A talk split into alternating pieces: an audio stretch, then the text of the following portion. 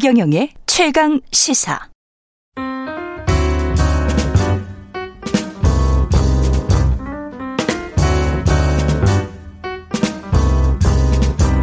예, 더 나은 미래를 위해서 오늘의 정책을 고민합니다. 김기식의 정책 이야기 식센스 김기식 더 미래연구소 소장 나와 계십니다. 안녕하십니까? 예, 안녕하세요. 네. 예, 국민연금 주주 대표 소송에 관해서 보도들이 뭐 많이 나오고 있는데요. 네. 예, 주주 대표 소송이 일단 뭔지. 예, 예. 예.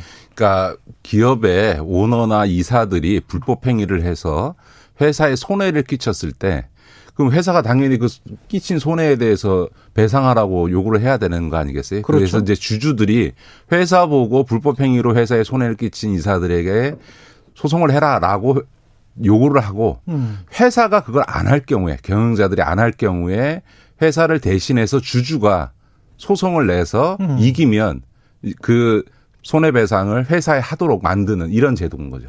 이 재계는 뭐 당연히 반발을 세게 하고 있는데 네, 네. 어떻게 보십니까? 주주대표 소송이 그 기업에 부담을 준다는 얘기들을 많이 하는데 예.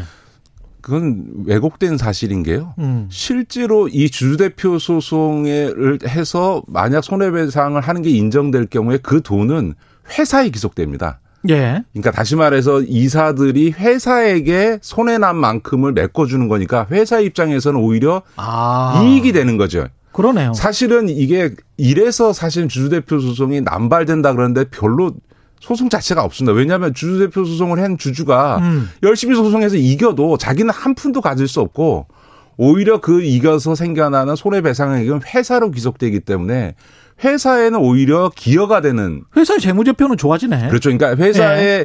소송을 당할 수 있는 기업가들은 그러니까 네. 경영자들은 부담이 있을지 몰라도 회사 네. 자체에는 오히려 이익인 거죠. 음.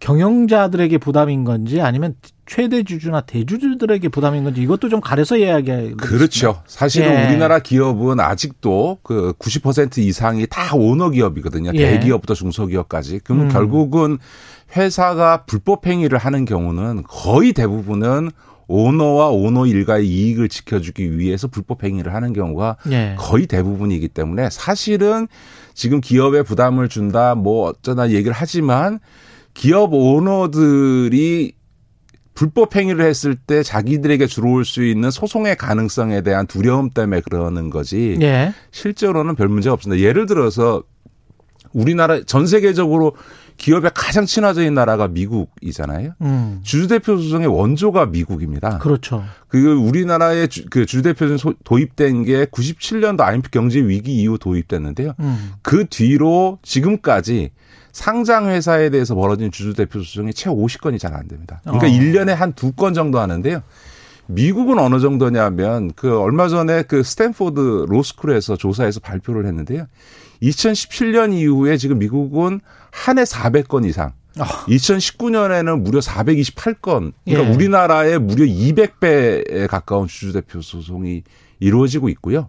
그게 이제 연금이나 연기금을 통해서 하는 거잖아요. 그, 그런 예. 경우 대개는 기관 투자자들이 기관? 연기관 연기금들이 주로 그런 역할을 많이 하고요. 음.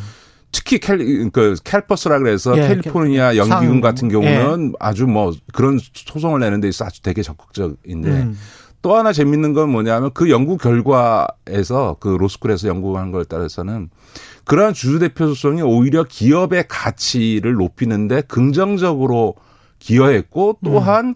주주들에게도 어 도움이 됐다. 라고 하는 연구 결과를 발표를 합니다. 그러니까 그러니까 주가가 올라갔다. 오히려 기업의 음. 가치는 훨씬 좋아지고 그것이 당연히 주가에 반영돼서 오히려 좋았다라고 음. 하는 거거든요. 그러니까 쉽게 얘기하면 우리나라에서도 제널 재벌 오너들이 구속되면 오히려 주가가 오릅니다. 이재용 때도 그랬고 최태원 회장 때도 그랬고 그런데요. 그게 뭐냐면 이제 오너 리스크, 예. 오너들의 불법 행위에 따른 오너 리스크가 줄어들고 음. 불확실성이 제거된다. 이런 오히려 지배 구조가 투명화될 거다라고 하는 예. 이런 기대 심리 때문에 그 주가가 오르거든요. 음. 한국의 이 주가는 어 실제로 기업의 실적이나 펀더멘탈에 비해서 저평가돼 있다는 거는 뭐 아주 객관적인 사실인데 이, 이 소위 Korea discount라고 하는 한국 기업의 저평가의 가장 중요한 원인이 소위 오너 중심의 이 재벌 기업 지배 구조의 예. 불투명성, 음. 반복되는 불법 행위 이 이것이 사실은 Korea discount의 가장 중요한 원인이라고 지적을 하거든요. 예. 사실은 주주 대표 소송은 이런 소수 주주만 가지, 주식을만 가지고 황제처럼 경영하면서 온갖 불법 행위를 저지르는 것을 견제하기 위한 가장 중요한 수단이니까 오히려 기업에도 요즘 주가가 폭락하고 있습니다만 주가를 오히려 부양하는데도 음. 훨씬 더 어, 좋은 긍정적 기여를 하는 거죠. 근데 이제 재계도 그렇고 일부 이제 신문들도 이게 정치 사회적 압박 수단으로 사용될 수 있다. 정치적으로 뭔가 이용될 수 있다. 뭐 이런 뉘앙스를 계속 풍긴단 말이죠. 네네. 예, 그러면서 이게 마치 불법적인 것이냐, 네네. 반자본주의적인 것이냐 네네. 그런 식으로 이제 계속 국민들에게 인식을 심어줘 왔는데 그리고 그렇게 생각 믿는 국민들도 많습니다. 예, 그러니까 예. 그건 만 이게 반시장적이고 반자본주의라 그러는데 아까도 음. 말씀드린 전 세계 자본주의의 원조이자 가장 친기업적인 미국에서 이 주대표 소송이 연유했다라고 하는 점에서 그런 네. 그러니까 우리가 주장은 네. 기업과 대주주를 좀 구별을 해야 되는데 재벌이 이걸 그냥 다 맞습니다. 기업을 다 그냥 소유한 것처럼 그래서 저- 저거는 뭐 삼성은 누구 것, 이씨 가문 것. 음. 그러면 나머지 주주들은 사실은 7, 8%, 80%가 다른 주주들이 지금 소유를 그렇죠. 하고 있는데. 그리고 청취자들께서 예. 전제하셔야 되는 건 뭐냐면 무슨 서- 정치사회적 압박 수단이라는데 주주대표 소송은 예.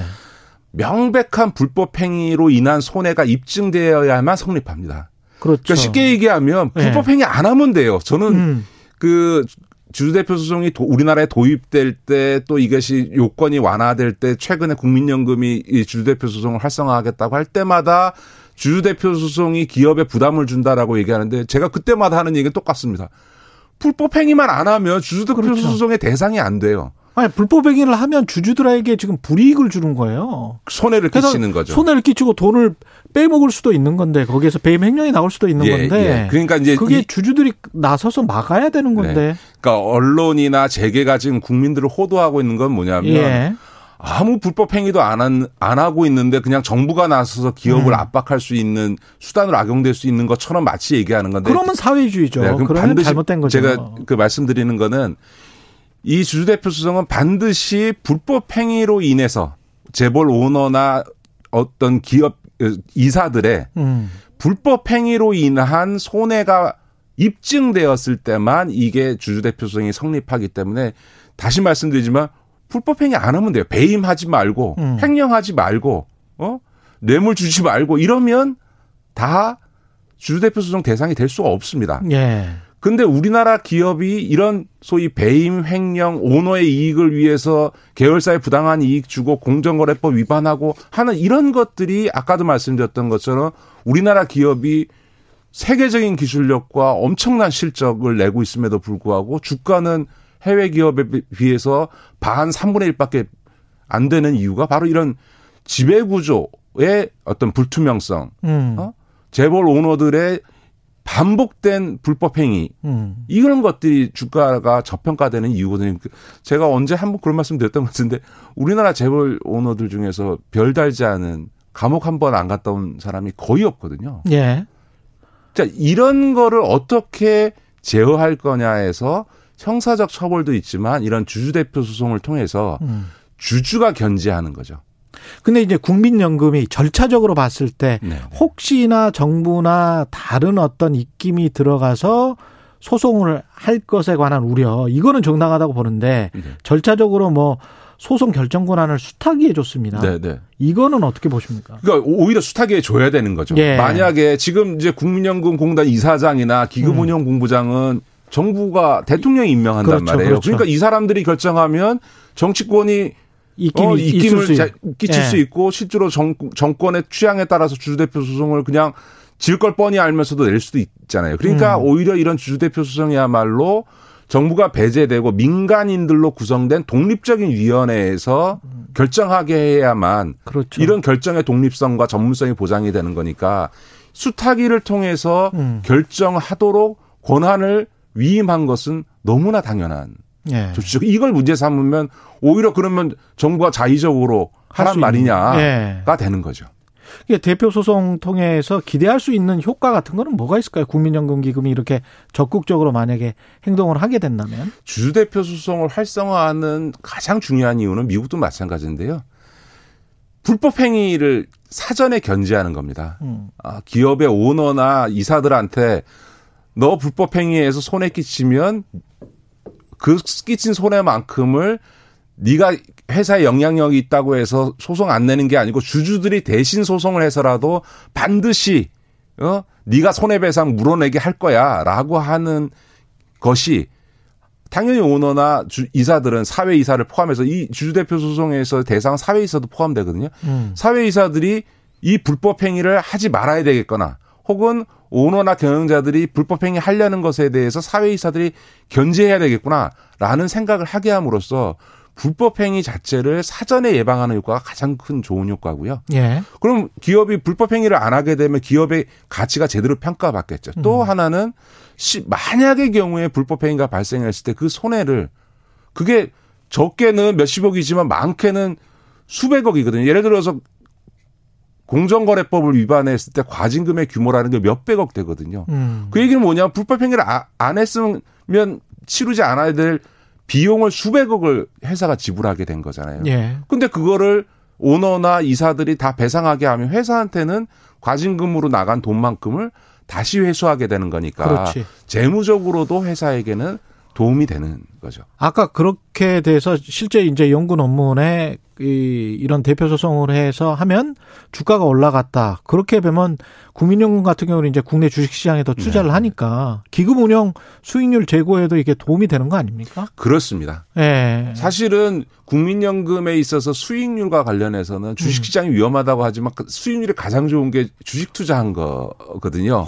6%막 되더라고요. 그렇죠. 예. 근데, 근데 이제. 주식시장에서의 수익이라는 건 뭐, 뭐겠어요? 주가가 올라야 그렇죠. 수익이 나는 거 아닙니까? 예. 그런데 아까 미국의 그 스탠포드 명문 스탠포드 로스쿨에서 조사한 것처럼 주주대표소송의 활성화가 기업 가치를 제고하는데 오히려 긍정적 기여를 했다. 그래서 그 얘기는 우리식으로 얘기하면 우리 국민연금이 투자하는 기업들에 있어서 음. 기업 가치가 제고돼서 주가가 올라가게 되면 당연히 국민연금의 수익률은 좋아지고 예. 국민연금 가입자에게는 오히려 혜택이 돌아가는 거죠. 음. 그런데 이거를 마치 그 국민연금이 자의적으로 불법 행위도 아닌데 기업을 압박하게 되고 기업을 압박하게 되면 어 저 기업의 주가는 내려가서 국민연금도 손해 본다라는 식으로 네. 왜곡하는 바람에 우리 국민들이 야 주주 대표 수상하면 나 아, 손해 맞아. 나도 손해 보게 되는 거 아니야라고 하는 그렇죠. 아주 잘못된 오해를 하고 계신 거죠. 예. 그게 이제 경제적인 정의뿐만이 아니고 경제적인 이익을 공동체 이익이 다 되는 그런 네, 네, 건데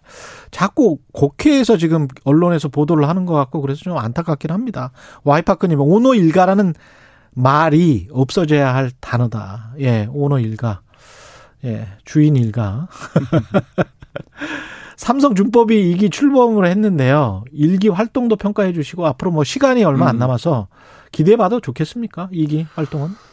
평가 일기도 평가할 게 없고 이기에 대한 기대도 저는 사실 별로 없습니다. 왜냐하면 네.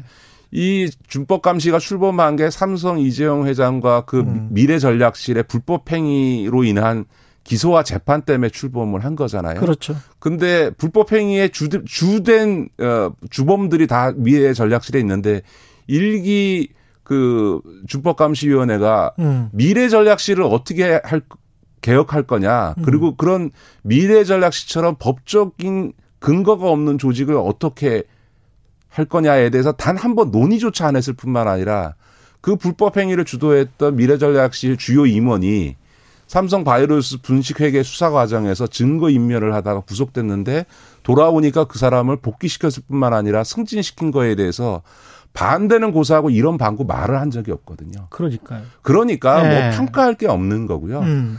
사실은 이 경영자들의 불법 행위를 감시하라는 게 사실은 이사회예요. 네. 그러니까 법적으로는 회사의 의사결정은 주식회사에서는 이사회가 하는 이사회에서 하면. 되는데. 근데 법적 기구인 이사회에는 맨 들러리 사회 이사들만 계속 음. 앉혀서 거수기 노릇만 하게 하면서 이런 이사회에는 그런 허수아비를 만들어 놓고 법적으로 아무 권한이 없는 준법감시위원회를 통해서 삼성의 불법 행위를 막겠다, 음. 견제하게 하겠다 라고 하는 거는 전혀 논리적으로 맞지 않는 얘기인 거죠. 그러니까 그런 악- 점에서 악세사리였다.